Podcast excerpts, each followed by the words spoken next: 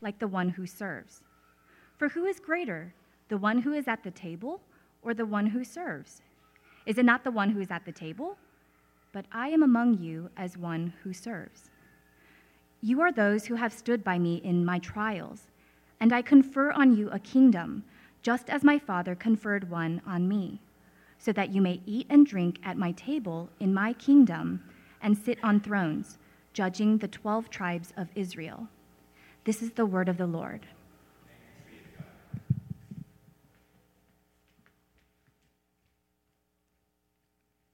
Thank you, Esther. Let's bow our heads in prayer. God, in this uh, short time, as we consider your word, your scriptures, we pray for your Holy Spirit because he's the one we most need in this time. We pray that you would open wide our hearts to the realities of your word, your gospel, even maybe changing our minds about a few things, even changing our lives. So, would you please come and, and do that?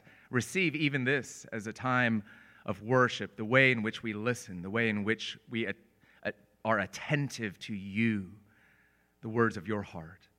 So, God, receive this time and help us. We pray in Christ's name. Amen.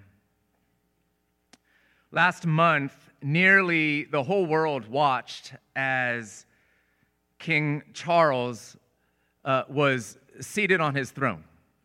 The coronation ceremony that was displayed on TV and enjoyed by literally billions. I don't know if you watched that ceremony, but my favorite part was the donning of the royal glove this ceremonial piece in which a glove was placed on the new king's hand, this hand that would eventually hold the symbolic royal scepter.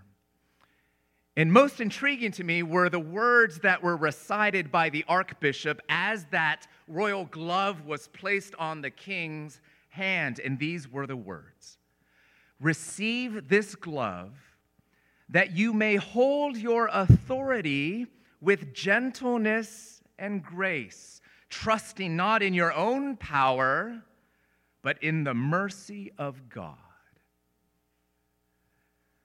I thought to myself upon hearing those words and seeing that beautiful moment, wow, wouldn't it be great? Wouldn't it be great if that was something that we asked of every leader, leaders of every kind, civil leaders, or bosses at work, team leaders in the workplace, parents, teachers, that we would ask of every leader to remember that they wear, you wear an invisible glove and hold an invisible scepter, as it were, as you wield your authority and carry out your responsibilities, as you hold these things as a God given authority under the mercy of God.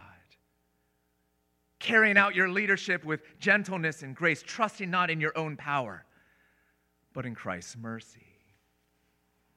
Beautiful words and a beautiful moment, and that ceremonial moment echoes Jesus' unique perspective on leadership, which we find in Luke chapter 22. It's the night before he would suffer and be crucified.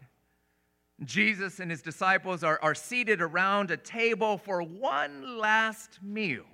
And my goodness, an argument erupts over who among the disciples was the greatest. Jesus graciously, patiently corrects them. He teaches them in verses 25 and 26. The kings of the Gentiles lorded over them, and those who exercise authority over them call themselves benefactors. But you are not to be like that. Jesus wasn't critiquing the use of authority or power itself. He was critiquing the exercise of authority for selfish gain rather than for the service of others. He was critiquing the exercise of authority for public recognition, for reward, for status, for title.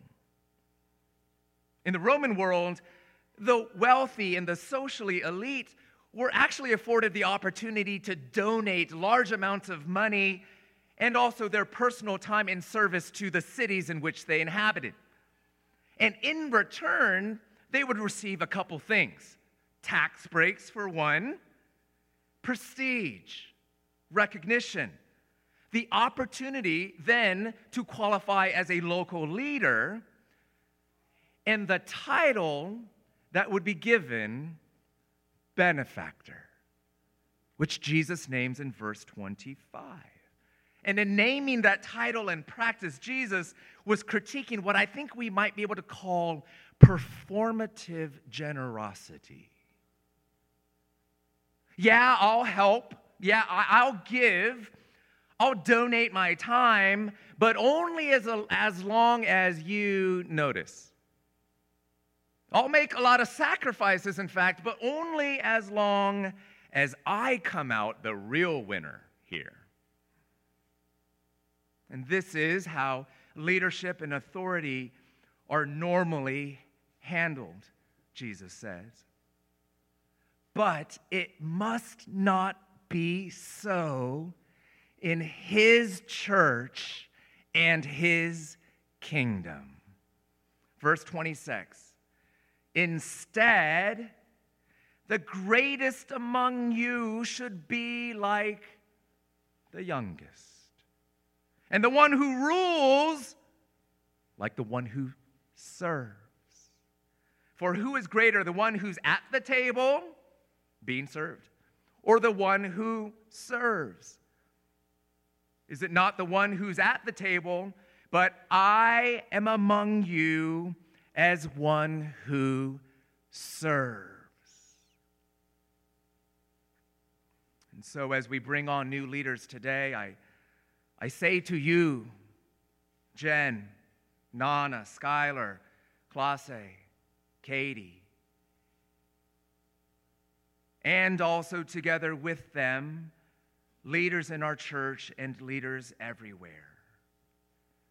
You are called to be servants, not kings or queens or performative benefactors, but servants. In other words, leaders in Christ's church and in his upside down kingdom, where the greatest is the least and the least is the greatest, these kinds of leaders wear a different kind of glove and lead and hold their authority with a different kind of scepter. And to help visualize this point, I present to you your scepter. What sort of scepter can you imagine Christ might have in mind as he calls his leaders into humble sacrificial service? Not one that works for personal gain and status and, and title and personal glory, but rather for the benefit of others, laying down your lives and humbling yourselves and giving and giving and giving. What sort of scepter might He place in your hand? I wonder if it's one that looks like this. Behold your authority. Behold your calling. A toilet plunger, perhaps a symbol of one who's called to give and serve and care, even in among tasks that may not be the most desirable. Friends, you are called to give and to give and to sacrificially give as you love people, as you listen to people, as you bear their burdens and wounds, as you encourage them, as you walk with them in their pains and, and struggles and, and meeting their needs and denying yourself and carrying out difficult and thankless tasks, but necessary tasks, plunging toilets, as it were. And you are called to do this without expectation of return without demand for recognition or title or personal gain, but simply out of love. Love for God, love for his people, love for neighbor, love for enemy. Beloved, you are called to serve. And of course, all this is simply to say that we serve in the likeness of the king who was a servant, Jesus. As Jesus said himself in verse 27, I am among you as one who serves. So Jesus is, is both the model and the motive of our service in ministry. Don't forget, don't miss, right before this conversation in Luke 22 in the upper room, Jesus had just disrobed, knelt down, and washed his disciples' feet. And he said, That's how you lead. That's what leadership and greatness looks like in my upside down kingdom. Are you ready for that?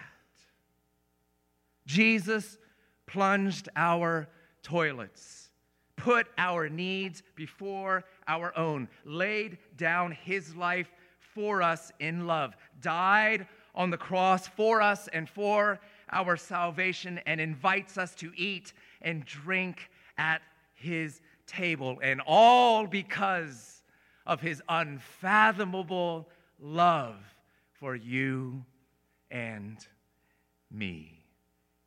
Friends, we serve because Christ first served us. We love because Christ first loved us. This is leadership in Christ's kingdom. Lead and love like Jesus. Serve well. Plunge well. Serve as ones who have been served by your servant Savior, Jesus. Amen. Let's pray. God, and, and, and so we're asking for really a, a revolution of the heart by your Holy Spirit. Give us an image of the servant that you were and still are among us, Jesus, the one who serves. And make us, all of us, whether the five that are being placed in roles of leadership today or all of us in our respective roles of leadership and care and responsibility. Make us servants like you, and thank you for serving us. We pray this in Christ's name. Amen. Let's all stand and let's respond in song.